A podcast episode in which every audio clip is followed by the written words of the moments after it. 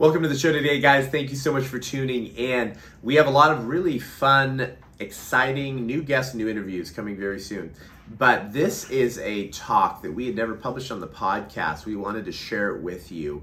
Um, this is my uh, apologetics magnum opus. If you want to become a, a pro life ninja and navigate your way through the pro abortion waters and the culture of death, like a well trained waterman, uh, then watch this message from a church in Charlotte a couple years ago on the five major flaws of the entire pro abortion industry.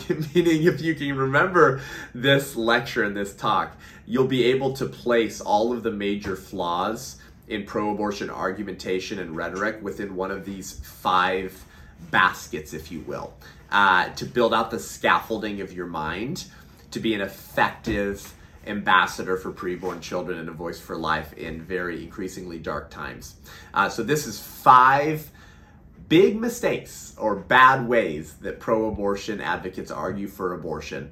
Listen to this a couple times, send it to your pro choice friends, and I think this will be the secret weapon in your pocket that you need to defend life in these times. Buckle up, you're in for a treat. I'm Seth Gruber, and this is Unaborted.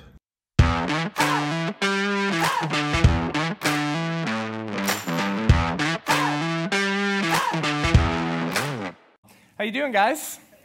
Good. Good evening. Thanks you guys so much for coming out. Um, I'm always impressed with anyone who will come out in the middle of the week, in the evening, to hear someone talk about abortion. Um, not very fun, but more necessary now maybe than any other time in our country. There's a lot of reasons for that. We don't have time to dive into all of them because I want to get to the meat of this presentation. But listen, while we have the liberty to defend life and stand in the public square and stand on public sidewalks to defend life, we need to do that. And if the church doesn't wake up in America and begin contending in the political sphere, the public square, the public square, outside on the sidewalks, outside death camps, whereas Justin is fond of saying, we know innocent human beings are scheduled to die, we have the addresses. If the church doesn't wake up and end the scourge of abortion on this country, every other liberty and freedom we take for granted and enjoy in this country will be gone. And that's for one simple reason. If you don't get the right to life right, you won't get any other rights right. Now, that doesn't mean that you should engage abortion and defend the unborn because you want to protect your own liberties and rights. But it is a good reminder. It is a little bit of a good selfish reminder that if we don't restore the right to life to the preborn, every other right we take for granted will be taken away. Because abortion, like slavery, friends, is a litmus test of the republic.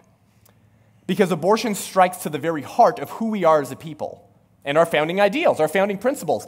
Do we actually still believe in our founding principles and ideas? We hold these truths to be self evident that all men and women are created equal, endowed by their Creator with certain inalienable rights, meaning they can't be taken from you. They're intrinsic. It is intrinsic to being a human being to have dignity, to have rights because those rights come from God. They're intrinsic to who you are. They were knit together in your soul when you were created, therefore, they can't be taken from you. So, abortion is not an issue of legal rights, it's an issue of natural rights. And as long as our country continues to deny the natural right to life to an entire class of human beings, then we cannot trust that government to protect any other rights that flow from that first and most important of all rights. Ronald Reagan, former governor of California, formerly pro choice, has unborn blood on his hand because of his pro choice policies, meets Christ, has a conversion to the pro life movement, and writes in his book, Abortion and the Conscience of a Nation because he recognized that it defined who we really were and what we really believed, our conscience, said Abraham Lincoln recognized that we could not survive as a free land when some men could decide that others are not fit to be free and should therefore be slaves. Then Reagan said, likewise, today, we cannot survive as a free nation when some men can decide that others are not fit to live and should therefore be abandoned to abortion and infanticide. Therefore, he says, there is no cause more important than affirming the transcendent right to life of all human beings, without, right, without which no other rights have any meaning. No other rights can be realized. So that's why this is important. That's why we have to wake up. Because we're going to give an account to our children, our grandchildren, and one day God as to what we did as the most powerful political entity in human history I want you to remember that. I want you to remember that you sitting here right now, you have more political power than any human being could have ever imagined in their dizziest daydreams at any country in any time in human history because you're the sovereign and our politicians serve at our pleasure. as long as we can uh, continue to trust the uh, election system, but that's a talk for another time as well. You are more powerful than any other political individual in all of human history, more so than any king, because kings couldn't just be voted out. We're the king in America, and you know who the counselor to the king is? The bride of Christ, the church. This country was founded by activist preachers who wanted to put their faith into the political sphere and into the public square. So, we, as the bride of Christ, who understand where natural rights come from, beginning with the right to life, have a duty and responsibility to inform our fellow citizens about that beautiful truth and speak to their very soul that these rights are God's ideas and not yours. And if we don't restore the right to life to the preborn, as Psalm 106 says, God is going to continue to give his church over to be ruled by those who hate us. Okay, now that you're encouraged, sometimes it can be costly to engage evil and defend life. In fact, that's pretty much a promise in Scripture. You will be hated, you will be persecuted. They hated me, so they're going to hate you also. Consider it a blessing and a joy when people hate you and speak ill of you. It's costly to engage evil and defend life. And you know who understood this, probably better than any other person in my generation, with the exception of an incredible few, were the men who hit the sand at Omaha Beach on June 6, 1944. And if you know your history, you'll know that the Allied troops endured roughly a 90% casualty rate. And there were a few reasons for this. Firstly, there was a problem with the tides, and so our landing crafts weren't able to get as far in to the beach as they thought they were able to. The second reason was that the defenders were far more equipped to engage our Allied troops than the Allied troops had been led to believe. So when those landing craft doors opened, they were met with a firepower they were completely unprepared for. The third reason was that the water was a lot deeper than our Allied troops thought it was. So when those landing craft doors opened and they ran out of those doors into the water, they sunk 20 feet deep, where their 100 pound packs drowned them to death before they even got a shot off. And for those who did survive, they only did so by ditching their 100 pound packs, swimming to the surface, swimming to the shore, where they then had to engage an enemy without any weapons. And if you've seen the first 10 minutes of the Saving Private Ryan film, you know exactly what I'm talking about. Brothers and sisters, I want to talk to you this evening about your place on that beach. You see, this is important because many of you feel like the troops that got dropped on the beach at Normandy on June 6, 1944. The gate of that landing craft has opened, and you find yourself in very confusing, fearful, and dangerous times on hostile turf where people are firing at you with ideas that are contrary to everything you've ever believed. You find yourself in enemy territory in strange times where people believe strange things that are so different than every idea you believe and that you were raised to believe in your faith. You're being ridiculed, you're under fire, and you find yourself without the weapons to engage. Unfortunately, this has largely been the state of the American church on the issue of abortion. We might wax and wane with pro life rhetoric, but when it comes time to engage in the public square, when it comes time to speak life, to defend life, to call lies lies, to call bigotry bigotry, we don't even know how to speak up and defend what we believe because, one, we don't even know what the enemy believes, and secondly, we don't have our own weapons or tools to engage. So I've been told I don't necessarily need to convince the audience tonight that they should do something about abortion. Uh, it sounds like this church and many of you are doing that already. If you're not, then you know I'll try to make you feel bad so you do. But primarily, I want you guys equipped to engage in the culture wars and on the battlefields that you find yourself as people are firing at you with ideas that maybe you're unprepared for and don't know how to engage with. So I want to give you the five bad ways that pro abortion individuals argue for abortion, the five flaws in pro abortion thinking. And if you memorize these or take notes of these, and I have this talk on my podcast as well, so you can re listen to it, it's called Unaborted with Seth Gruber, then you'll be equipped to recognize all of the flaws of the enemy, all of the bad bullets of the enemy, and you'll know how to engage and respond. Now, Roseanne Barr, who's this like alleged comedian, maybe you've heard of her before, she had this HBO special years ago where she took, she took her, her little segment to attack pro lifers. It's a very common uh, thing for pro aborts to do. And here's what she said She said, You know who else I can't stand? Are them people that are anti abortion. I hate them.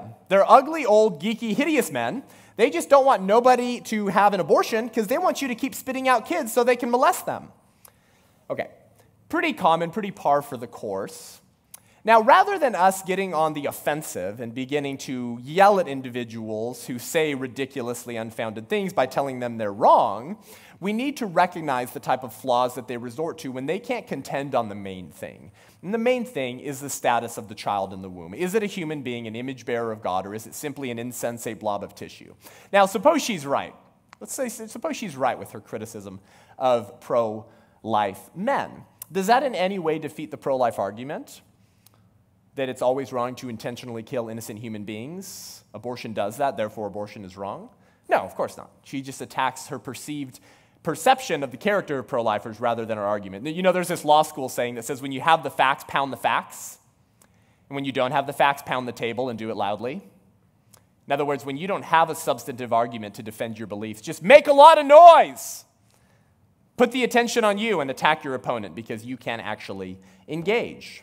So, at the street level, there are five primary flaws and mistakes that pro abortion advocates make in their arguments for abortion. I'm going to give you these five, and if you understand and grasp them, they will probably describe every pro abortion argument you will ever hear for the rest of your life. I've categorized them into five major flaws that cover essentially any pro choice argument you will ever hear. The first one is they assume rather than argue. They assume rather than argue. And, and you know what happens when you assume, right? C.S. Lewis once said that the most dangerous ideas in a society are not the ones being argued for, they're the ones being assumed. Because you see, assumed ideas, especially when undetected, can destroy a nation. Why?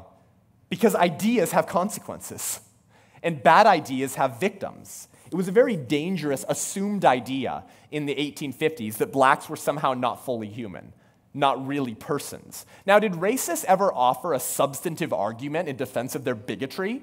Did they ever have an argument to articulate why black individuals, while they were fully human beings, were not persons or they were somehow subhuman? No, of course not. They just assumed that our black brothers and sisters somehow weren't fully human. They never argued for it. So, assumed ideas, especially when undetected, can destroy a nation. And that's certainly true on the issue of abortion. So, they assume rather than argue. So, here's what this looks like in the issue of abortion. Let me explain to you their fallacy so you can detect it when they make an argument for abortion. Firstly, does anyone have a younger brother? Okay. Have you stopped beating him yet? Have you stopped? You have stopped beating him, praise God. Now, notice the way that I phrase the question really puts her in a difficult situation. If she says, No, I haven't stopped beating her, she, she's admitting that she still beats her brother, right? And if she says, Yes, I stopped beating him, she's admitting that she used to beat her brother. So, what have I assumed? That she beats her brother. And what am I trying to prove? That she beats her brother, the same thing. So I've assumed the very thing that I must prove in order for my argument to work in the first place. This is called begging the question, and it is a logical fallacy. And it is the number one fallacy and error in pro choice arguments. It's the most common one that you'll find. So here's some examples. The argument from privacy, right? Hey, pro lifer, shut up. You don't get to tell women to not get abortions because that's a privacy issue. You probably heard this one, right? Each woman should be able to make her own private medical reproductive justice decisions with her husband or her partner, only in the privacy of her own homes, and you shouldn't be able to talk to those private medical decisions. Shh. Each individual should be able to decide for themselves. Very well. Instead of screaming about how they're wrong to make that argument, let's resort to the Socratic method of asking good questions and just carry their argument to its logical conclusion by applying it to born people Hey, pro choicer, should we allow mothers to kill their toddlers as long as they do so in the privacy of their own homes? You see, that's a privacy issue, pro choicer, and how dare you intrude into the private family medical decisions between mothers and fathers and husbands and wives as they contemplate whether they're going to drown Timmy after his bath?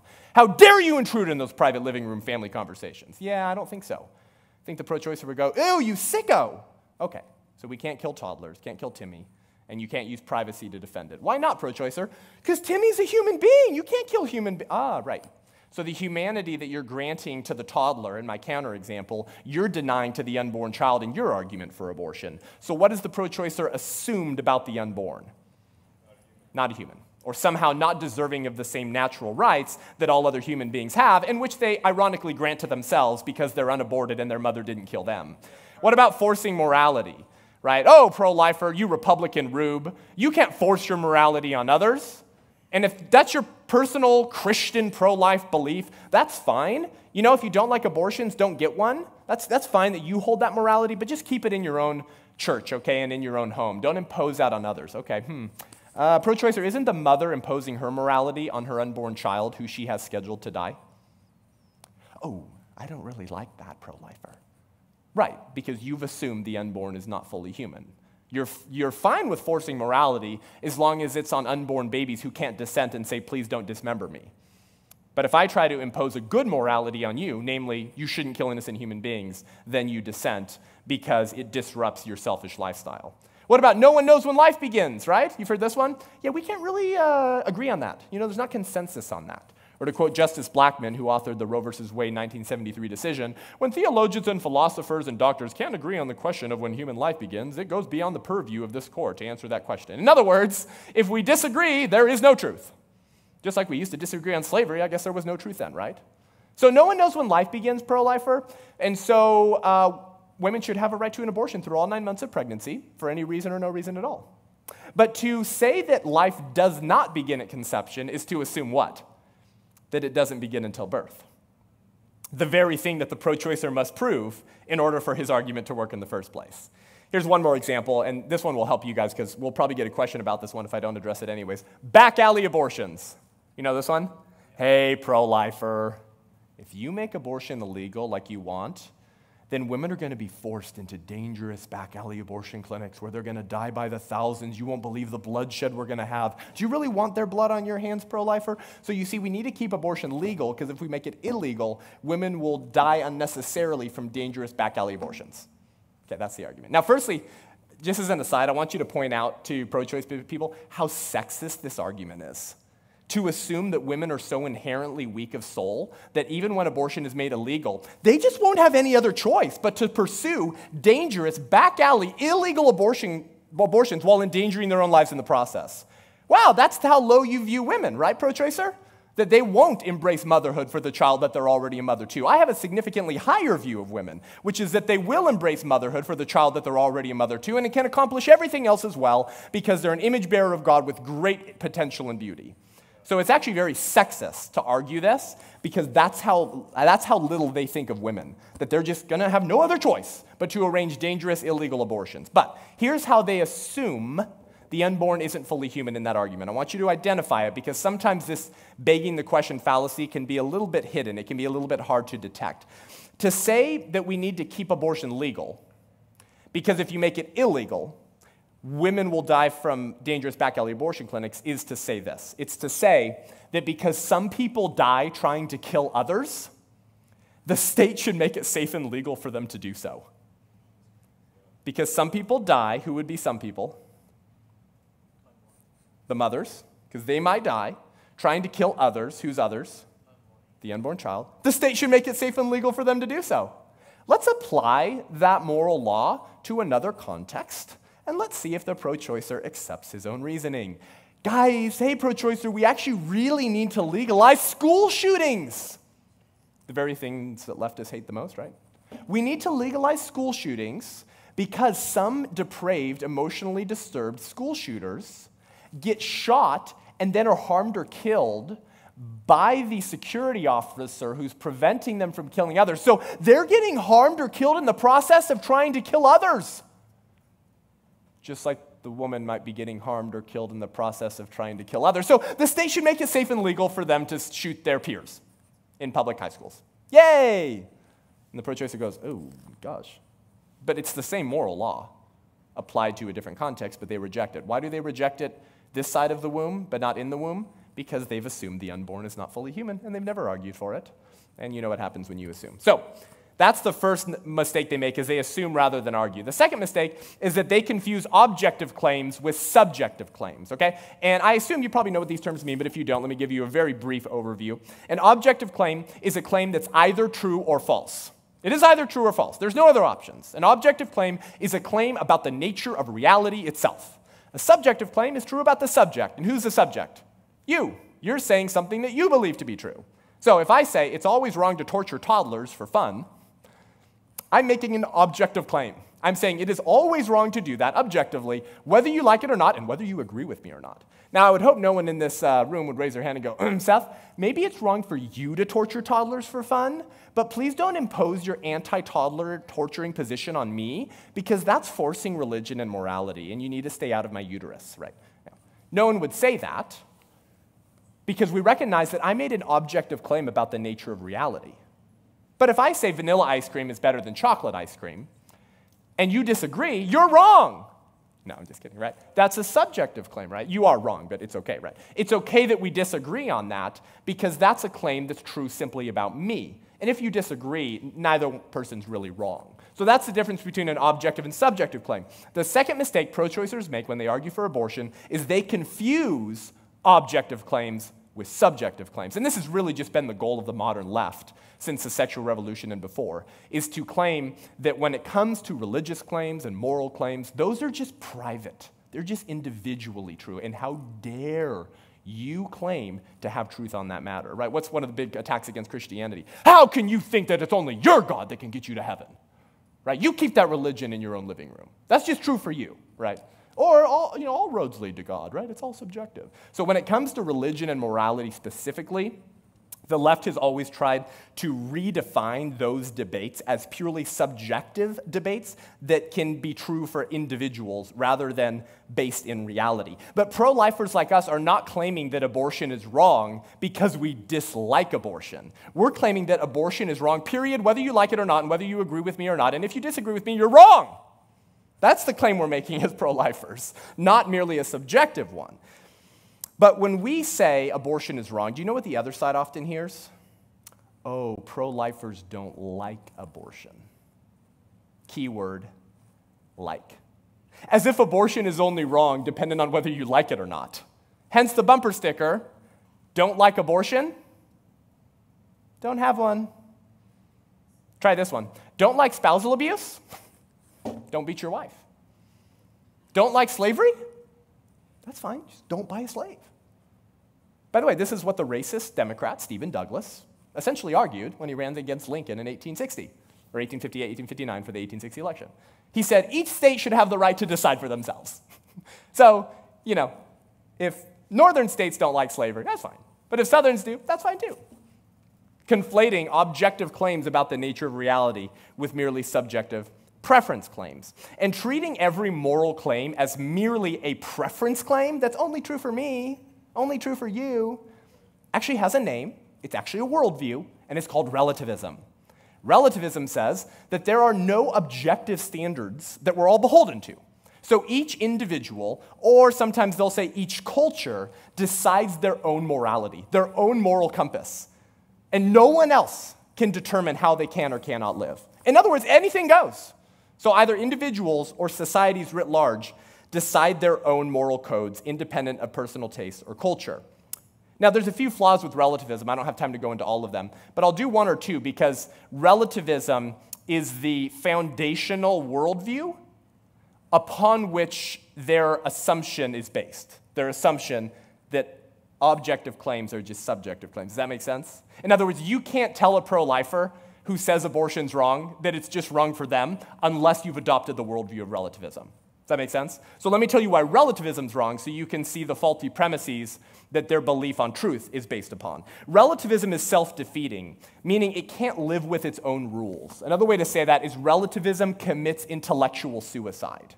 And before I explain what I mean by that, I want to show you one brief, very, very funny clip between this new age uh, sort of alternative medicine guru named Deepak Chopra and this random homie in the audience during q&a who asked deepak a question and it, it puts the self-destructive nature of relativism into a very funny context so let's play this clip I want to take another question. There's a gentleman in the red shirt back there. He's had his hand up for a while. Come up to the microphone. Uh, my, my question's for, for Deepak and, and uh, the bishop.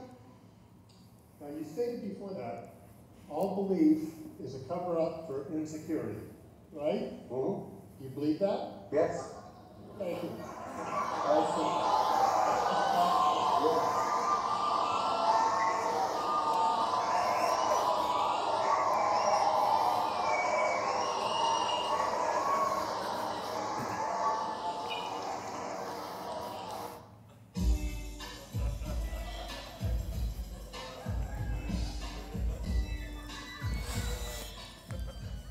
Alrighty. So if you didn't get that, I'll break it down for you. So Deepak Chopra, very relativistic sort of, you know, new age science guru, had made the claim in this event and in his books that all belief is a cover up for insecurity. And so this homie says, "Do you believe that?" Right? He says, "Yes." So therefore, you believe that all belief is a cover up for insecurity. So therefore, that's also a belief, which means it's also a cover up for insecurity. Which means, how can I trust your claim that all belief is a cover up for insecurity? Because in believing it, you're revealing your own insecurities. Oops. So relativism commits intellectual suicide. Here are some other statements that expose the same self destructive nature of relativism. Okay? My brother is an only child. I cannot speak a word in English, including that sentence. Don't take anybody's advice on anything, including that advice. And there is no truth which is the fundamental claim of relativism that there is no truth. But if there is no truth, if you apply the claim to itself, what do you need to ask? Is that true? Is it true that there is no truth? Because if it is true that there is no truth, I would have to step out of the reality that there is no truth in order to get access to truth, in order to make the claim that there is no truth. So it commits intellectual suicide. This is the fundamental, foundational worldview of the religion of secular progressivism and of the culture of death and of the abortion rights movement. But it can't live by its own rules. I'll give you just one other flaw of relativism. Relativism can't actually say why anything's wrong, including intolerance, the very thing that the left claims to hate, right? Why are you so intolerant, you pro life bigot? Right? They, they don't like intolerance, they think it's wrong. But relativism can't actually say why anything's truly wrong. Because if morals are completely relative to cultures or to individuals, then it follows that there's no ethical difference between Adolf Hitler and Mother Teresa. They just had different preferences. So, see, Mother Teresa liked to feed people, and Adolf Hitler liked to kill people, but who are we to judge? Because each person designs their own moral codes. So, relativism can't even condemn anything as wrong, including intolerance. So, when I say I'm an intolerant individual, yes, I am intolerant of pro abortion bigotry. I am intolerant of the position that says it's okay to rip human beings limb from limb in the womb and call it reproductive justice. I am intolerant of that belief. The relativist can't actually say that I've done anything wrong because I'm just living by my own truth. So don't judge me, right? So relativism also can't say anything's truly wrong. I don't have time to get into the other ones, but that's why relativism fails. And that's what, that's what provides the worldview premise in order for them to make that second mistake in their arguments to confuse objective claims about the nature of reality with subjective preference claims.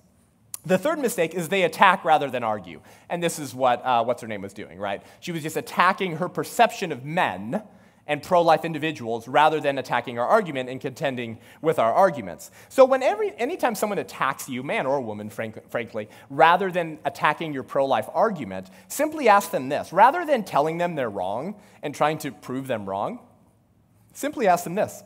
Let's assume that what you say about me is true. Okay?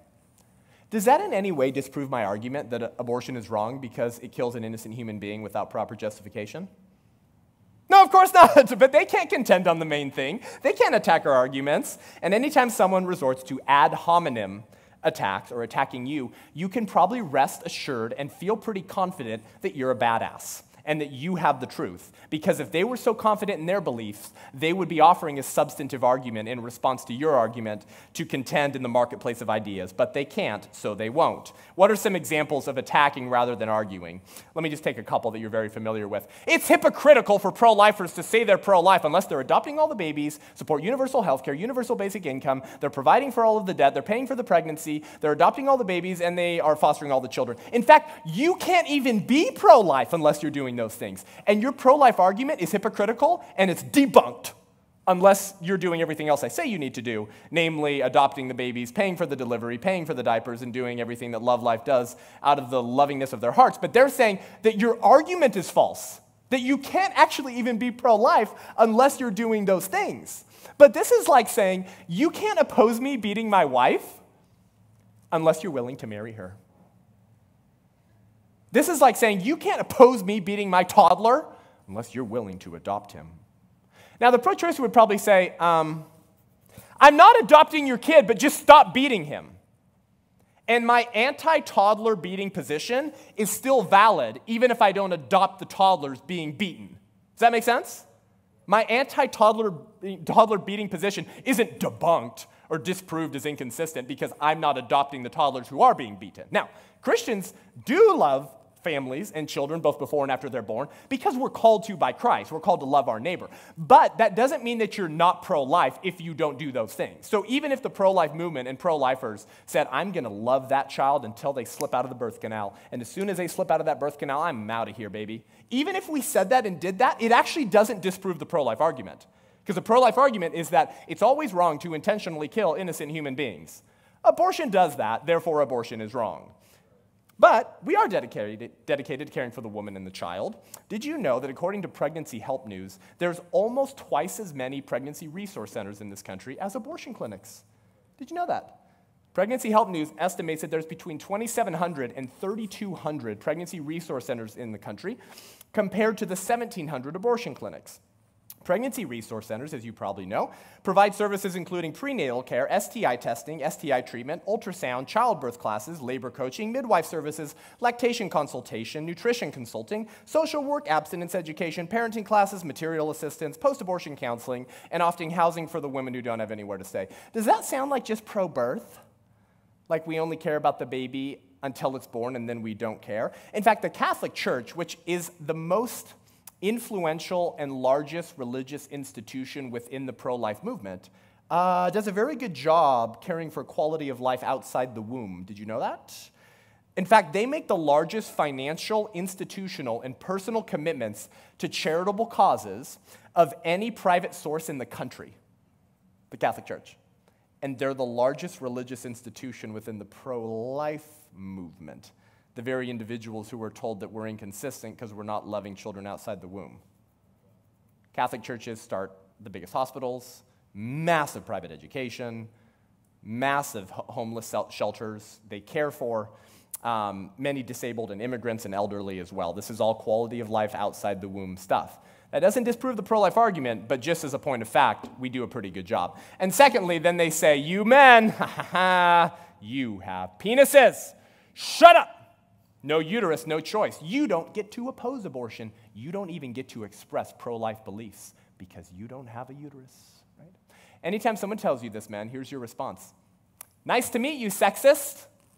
I never met a real life sexist. What is more sexist than telling someone that you're discounting all of their thoughts and beliefs on a matter because of their genitalia? Can you imagine if I told a, a woke 21 year old pro choice feminist with a lesbian dance theory major from UC Berkeley who volunteers at Planned Parenthood on weekends that she can't oppose 40 year old men raping 8 year old boys because that's a male issue? It only involves humans with penises. And so, actually, ma'am, you can't actually speak out against that. And so, you know, the Me Too stories about men who weren't raping women, they were raping little boys. Yeah, you actually can't oppose that. And I don't want to hear you talk about that. I'd probably be labeled a sexist by her and rightly so. That would be a very sexist thing of me to say. Oh, but when they say that to men, when they discount our arguments because of our genitalia, what, that, that's just speaking truth to power? No, I don't think so. That's not how this works. That's sexism. By the way, if pro life men have to shut up on abortion, then tell your pro choice friends, I didn't know you supported overturning Roe versus Wade with me. And they go, huh, what? Yeah, nine men were on the Supreme Court in 1973 when it went 7 2 in support of abortion. How dare those penis holders legislate on abortion? And they go, No, I, I love that men ruled on abortion. I love that. Oh, so you don't mean that pro life, you don't mean that all men should shut up on abortion. You just mean pro life men. Oh, so it's not even about gender, it's about ideological uniformity. Yes, wake up, church. That's been the goal of the modern leftist movement for hundreds of years, is to make everyone think and look just like them. And if they don't, you'll be treated as a heretic of the religion of secular progressivism, and you'll be thrown into utter darkness where there is weeping and gnashing of teeth. Yes, it is an alternative religion, and if you don't think and act just like them, you will be treated as a heretic. Oh, by the way, how do pro choice women treat pro life women? Oh, not very good. They call them a traitor to their own sex. So, wait, I thought only women could speak on abortion. Wait. Oh, you only attack people who disagree with you regardless of gender. And you use gender as a political cudgel to hit people on the head to shut up because they pose a significant threat to your political goals. So gender just becomes a cudgel to silence pro lifers, okay? Frank Beckwith, a philosopher and Christian brother, has a great line. He says, Arguments don't have sexual organs. so if I offer an argument for why abortion is wrong and you say, Yeah, but I mean, Seth, you, you have male genitalia, uh, yeah, arguments are just arguments. My argument doesn't have a penis, so why don't you deal with the argument and attack the argument instead? The fourth mistake is that they hide behind hard cases like rape. And you're familiar with this one, right? When it comes to rape and incest, these become the number one political cudgel to make you look like an insensitive bigot, a hateful bigot. Come on, pro lifer. You would force a woman to have an abortion? I'm sorry, you would force a woman to give birth to a child that was conceived in rape? What kind of animal are you? I thought you were pro life. And it's used as a way to silence you and make you look somehow unfeeling. But this is a sham argument. The reason it's a sham argument is because the pro choice movement, you guys, does not believe that abortion should be legal in cases of rape. They believe it should be legal for any reason or no reason at all. And you can expose this by asking them this question Hey, pro choicer, did you know in 2004, less than half of a percent of the abortions performed were performed in cases of rape? Half of 1% of abortions in 2004 were performed in cases of rape. So, pro choicer, will you join me in the pro life movement to fighting to end the 99.5% of all other abortions that do not occur in cases of rape? And what do they say? No, I believe abortion is a fundamental human right. Oh, so you're hiding behind rape victims to make yourself look compassionate. You're appealing to the exception to argue for the norm and that is a logical fallacy. And you can expose that by asking them. But it's also a perversion of justice, because in what other circumstance would a pro abortion advocate accept the murder of a child because the child's mother was brutally abused? Would they accept the murder of an infant or toddler and justify it because mom was brutally abused? No, they only accept that premise because the child's in the womb. So ask them this question How many parties are involved in a pregnancy that arises from rape. Three, baby, rapist, mom. And then ask them, who should get the death penalty? How about the rapist? And they probably go, oh, yeah, murder him, right? Well, did you know rapists don't get the death penalty in America? We rarely carry out capital punishment, anyways, in this country. And that's a lecture for another time. But rapists don't get the death penalty unless they maybe rape and murder a woman. I support harsher legal penalties against rapists. I support castrations and life in prison in a single cell to never see the light of day again. The pro choicer doesn't. Why do I know this? You know, the pro choice movement is all about jailbreaking criminals, and they hate capital punishment. The pro choice movement is always talking about how immoral and evil the death penalty is, unless it's a death penalty applied to innocent human beings in a womb that they once came from. Then it's, then it's just just, and that's just being a woke social justice warrior. So they don't actually oppose the death penalty. They only support it in the case of prenatal human beings. Okay, but we don't give the rapist the death penalty in America, the only guilty party. All right, pro choicer, do we give the death penalty to mom? And they go, oh my gosh, I knew you were a sick pro lifer. No, I don't believe that. I'm asking you. And they say, no, of course not. And I go, well, in some Muslim countries, they actually murder women who have been raped. You know this? It's called honor killings. It's extremely twisted, depraved, and sick. They have this very sick, demonic culture of shame that tells them that if you've been raped, you've brought shame on the family. So they'll murder women who have been raped. Praise God, we don't do that in America. That's disgusting and sick because she's an innocent victim. Okay, so we don't give the death penalty to the mother. Should we give the death penalty to the unborn child?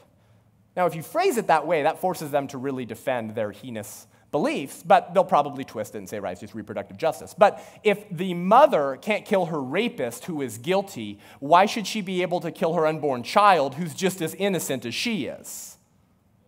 So it's a perversion of justice.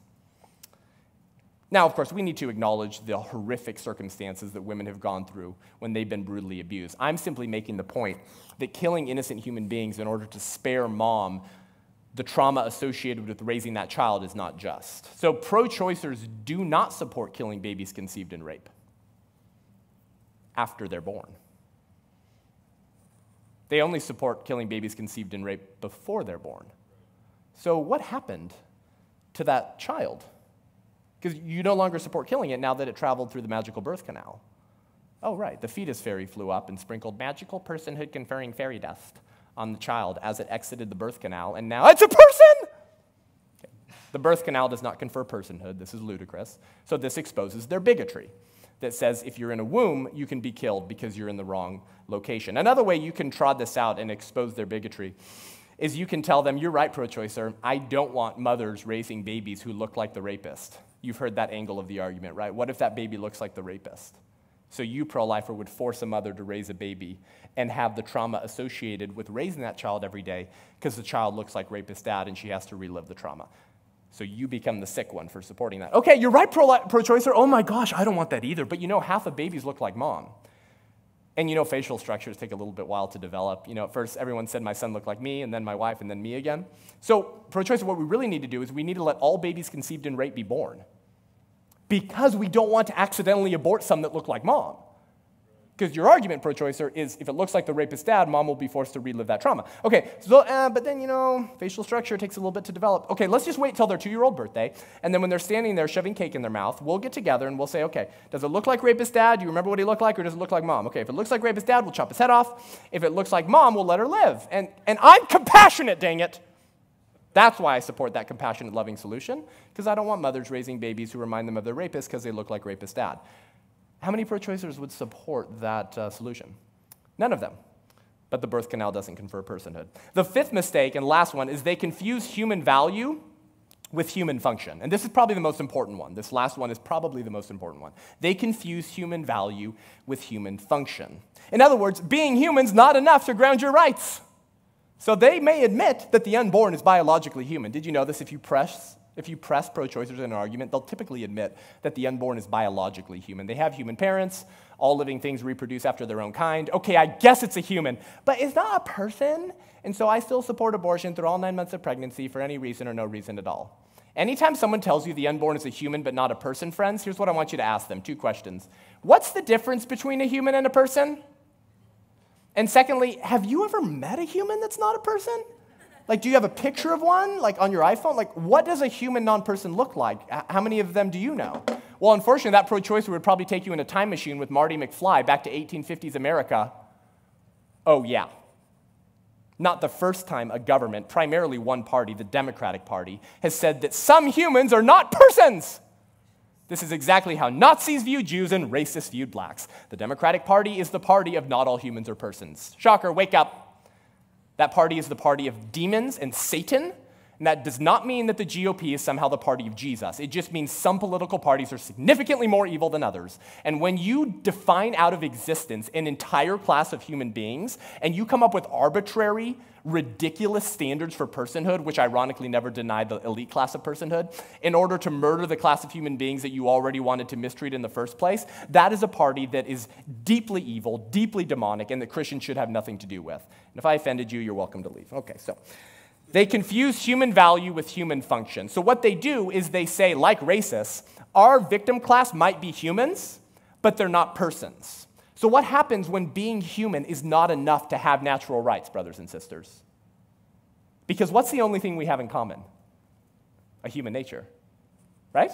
Look around the room. Do we have gender, age, size, development, IQ, athleticism, musical ability? Do we have any of these things in common? No, the only thing we have in common is a human nature. So, what happens when being human is not enough to ground your rights? Well, then the high priests of secular progressivism, and the elite class, the political class, they get to determine the litmus test for personhood. In 1850, that litmus test was IQ and skin color. Those were the number one arguments of racists. The Democratic Party said that blacks had the wrong skin color and they were stupider. Those were their primary arguments. For Nazis, it was religion and appearance. And with unborn children, it's size, level of development, environment, and dependency. They're smaller, they're less developed, they're in a womb, and they're more dependent. Those are the differences between the unborn and us. But they even go further than that. They begin to come up with cognitive abilities or functions that they say you must meet in order to be a person.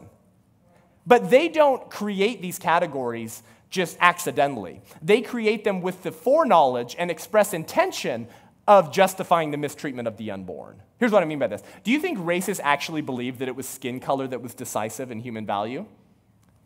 They didn't actually believe that. Because skin color comes in varying degrees, right? So even if all of the white racists in the Democratic Party held their palms up to one another in Congress, would they all have the same shade of skin color? No, it comes in varying degrees. But if you grant the racist argument that melanin is decisive in human value, then it would follow that the palest of skins has the greatest rights and the darkest of skins has the least rights. So albinos would rule over all of the normal pale skinned white racist Democrats in that party. But not even they actually believed that, did they? So they didn't actually believe that skin color was part of the litmus test for personhood. So what did they believe? They already wanted to discriminate and dehumanize blacks, and so they came up with arbitrary standards and checkboxes or functions that they said one must meet to be a person. But they did that with the foreknowledge and intention of knowing that blacks wouldn't be able to meet their ridiculous standards of personhood. So pro lifers do the same thing to the uh, pro choicers do the same thing to the unborn today. So they say you must be capable of these functions to be a person. And not ironically, the unborn does not meet these functions. So they are self awareness, consciousness, desires, ability to feel pain, and viability. Okay, let's go through them briefly. Oh, you can kill babies because they're not self aware. Right, that's what they say. The unborn doesn't know that they're being aborted, they're not aware of their own existence, so it's fine. That's my litmus test for personhood. Okay, very well. Did you know the most recent scientific evidence has shown that infants are not self aware until months after birth? Meaning they're not aware of themselves as a unique individual that's never existed before and will never exist again. So, can we kill those infants, pro choicer? Now, unless you're Peter Singer, you probably say no. So, they're, they're rejecting the application of their personhood litmus test this side of the womb. I wonder why they're doing that. Because then they might endanger their own rights. And nothing disturbs the high priests of secular progressivism more than that is that their debauched view of personhood might be turned around and used against them. So they're just creating them with the foreknowledge that they can only be used to discriminate against the unborn. Shocker. What about consciousness? Oh, the unborn's not conscious, right? Well, neither are our loved ones when they're in a coma. Can we slit their throat? In fact, what if you're in the waiting room with your family having that hard conversation about whether to remove life support or not? because grandpa's in a coma. And then I sneak into the room and I slit his throat beforehand. I guess I haven't done anything wrong, right? Right, pro choicer? Because he wasn't conscious. In fact, what if you ended up deciding to pull the plug, but I just slit his throat a minute before? The end result was the same. Grandpa died, so therefore it's morally equivalent, right, pro choicer? And he goes, uh, I think that's different. Yeah, exactly, because you're rejecting your litmus test for personhood this side of the womb. What about desires? The baby doesn't have any desires. And some more woke philosopher type pro choicers, they'll, they'll, go, they'll go a little bit more fine tuning with their argument. They'll say that it's desires that ground our rights. So what they'll say is if I don't violate your desires, I haven't violated your rights. Does that make sense? Because you don't know that you're being denied that right because you never desired it. Does that make sense? So they'll say if we don't violate the unborn's desires, we haven't violated their rights. And they don't have a desire to go on living. Well, what about suicidally depressed individuals who want to kill themselves and also don't have a desire to go on living? What about Buddhists who try to reach nirvana? Anyone know what nirvana is? Getting rid of all desires. Now, I don't think that's possible, but let's say they achieve this. I guess we can kill Buddhists who have reached nirvana because, like the child in the womb, they don't have a desire to go on living. And the pro choicer goes, eh, I don't think so. Exactly. What about ability to feel pain? The baby doesn't know it's being suctioned or having its limbs ripped off its body. Well, actually, the most recent science of neural pain has suggested that the unborn child responds to stimuli as early as seven or eight weeks. And then by 18 weeks, they're fully capable of experiencing pain at the same level of you and I. So when you kill an 18 week unborn child, it is as painful to them as if I ripped your limbs off your body. But let's grant their premise. Let's say it's at eight weeks, or six weeks, I'm sorry. Okay, they can't feel pain, right? Well, then can we kill born people with the condition congenital analgesia? It's a condition in which you cannot feel any pain. And the pro choicer goes, Well, hmm, no, I don't think so.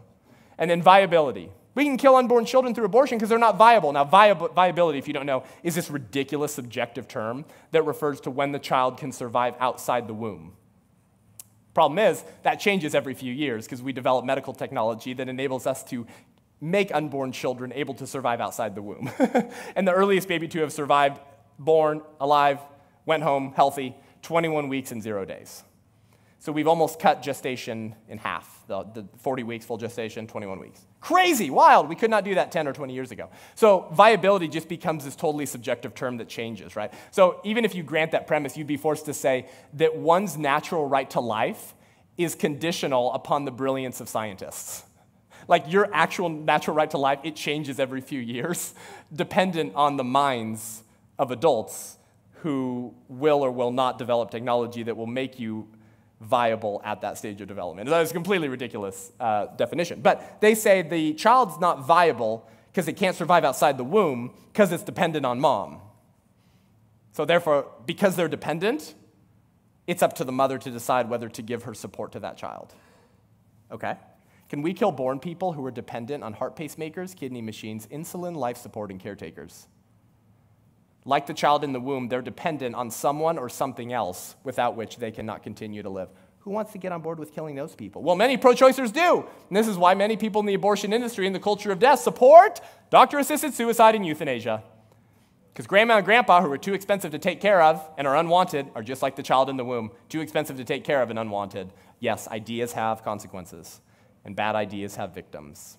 Now, of course, the pro choicer never explains why these functions are value giving in the first place. This is an important point. They never explain why the possession of viability, self awareness, consciousness, desires, they never explain why the possession of those functions grant value in the first place. They just assume that it's those functions. But why those functions? Why not um, the ability to multiply? Why not the ability to play violin? Those are my new litmus tests for personhood pro choice. Oh, you can't play violin? Sorry, fourth trimester abortions, kill you. And of course, they would laugh at me if I said the litmus test for personhood was the ability to multiply, right? They would think that was really stupid. And why would they think it was stupid? Seth, you can't just pick a random function and just then, therefore, insinuate that it's needed for a right to life. Uh huh. And neither can you. So they never explain why the possession of those functions are value giving in the first place. They just assume it. Back to the first mistake.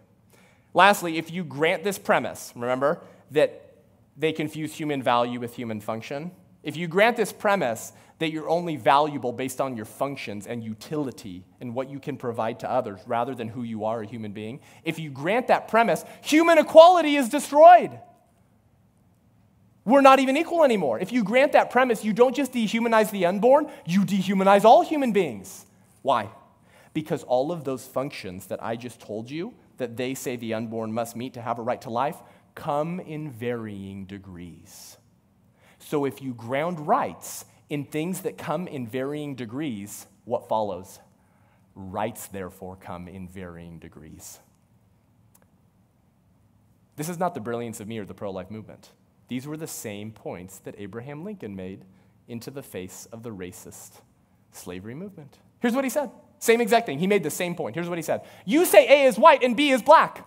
It is color then the lighter having the right to enslave the darker. Hmm, take care. By this rule, you are to be a slave to the first man you meet with a skin fairer than your own.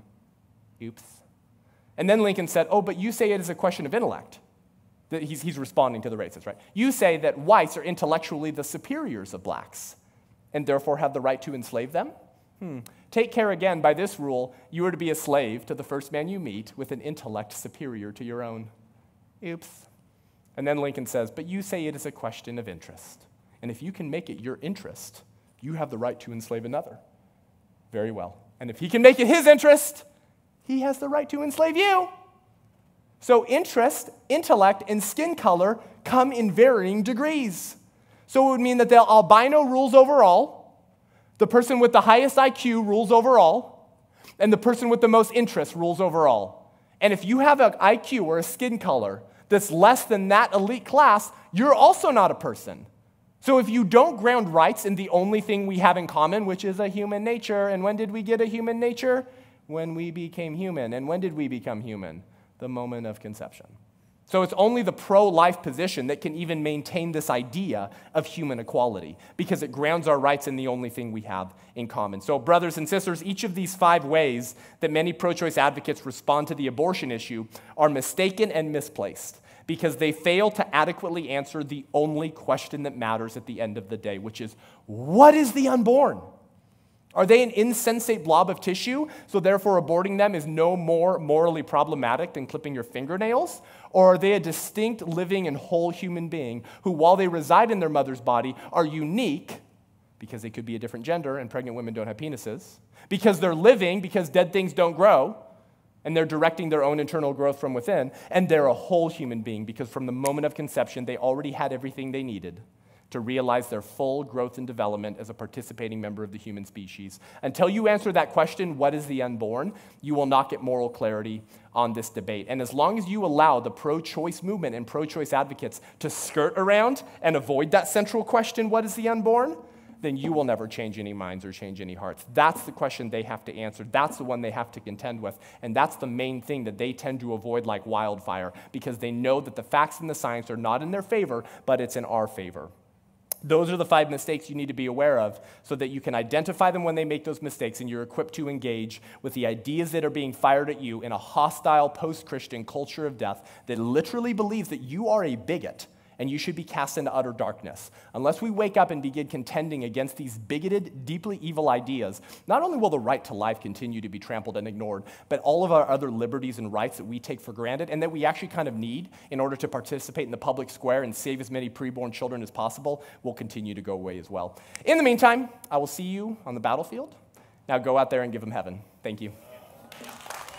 Thank you guys so much for tuning in today. I hope you enjoyed that lecture and speech. Would you please share that with your pastor, your youth pastor, your friends and family members? Uh, have conversations. Hey, uh, treat your pro choice friend to a latte and a lunch if they listen to it and talk with you about it afterwards. Uh, if you enjoyed that and you want to get more equipped and dive deeper into these ideas as they're uh, chopping up the babies, chopping up the kids, pumping them full of cross sex hormones, arresting pro life Catholics, all of the craziness going on right now. Head on over to iTunes, Spotify, YouTube, Rumble, subscribe, leave us a rating and review. It helps more people see the, the podcast. We really appreciate that. If you want to hear more of these ideas, if you want to come hear me speak live and local or bring me to talk about these ideas to your pregnancy center, your church, or your conference, go to sethgruber.com.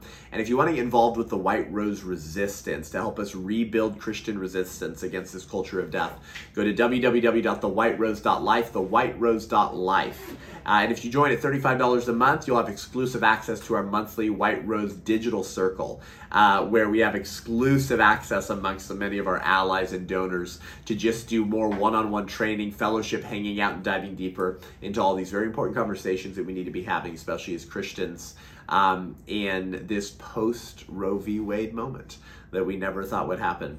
Um, so until next week, I'm Seth Gruber, and this is Unaborted. Thank you.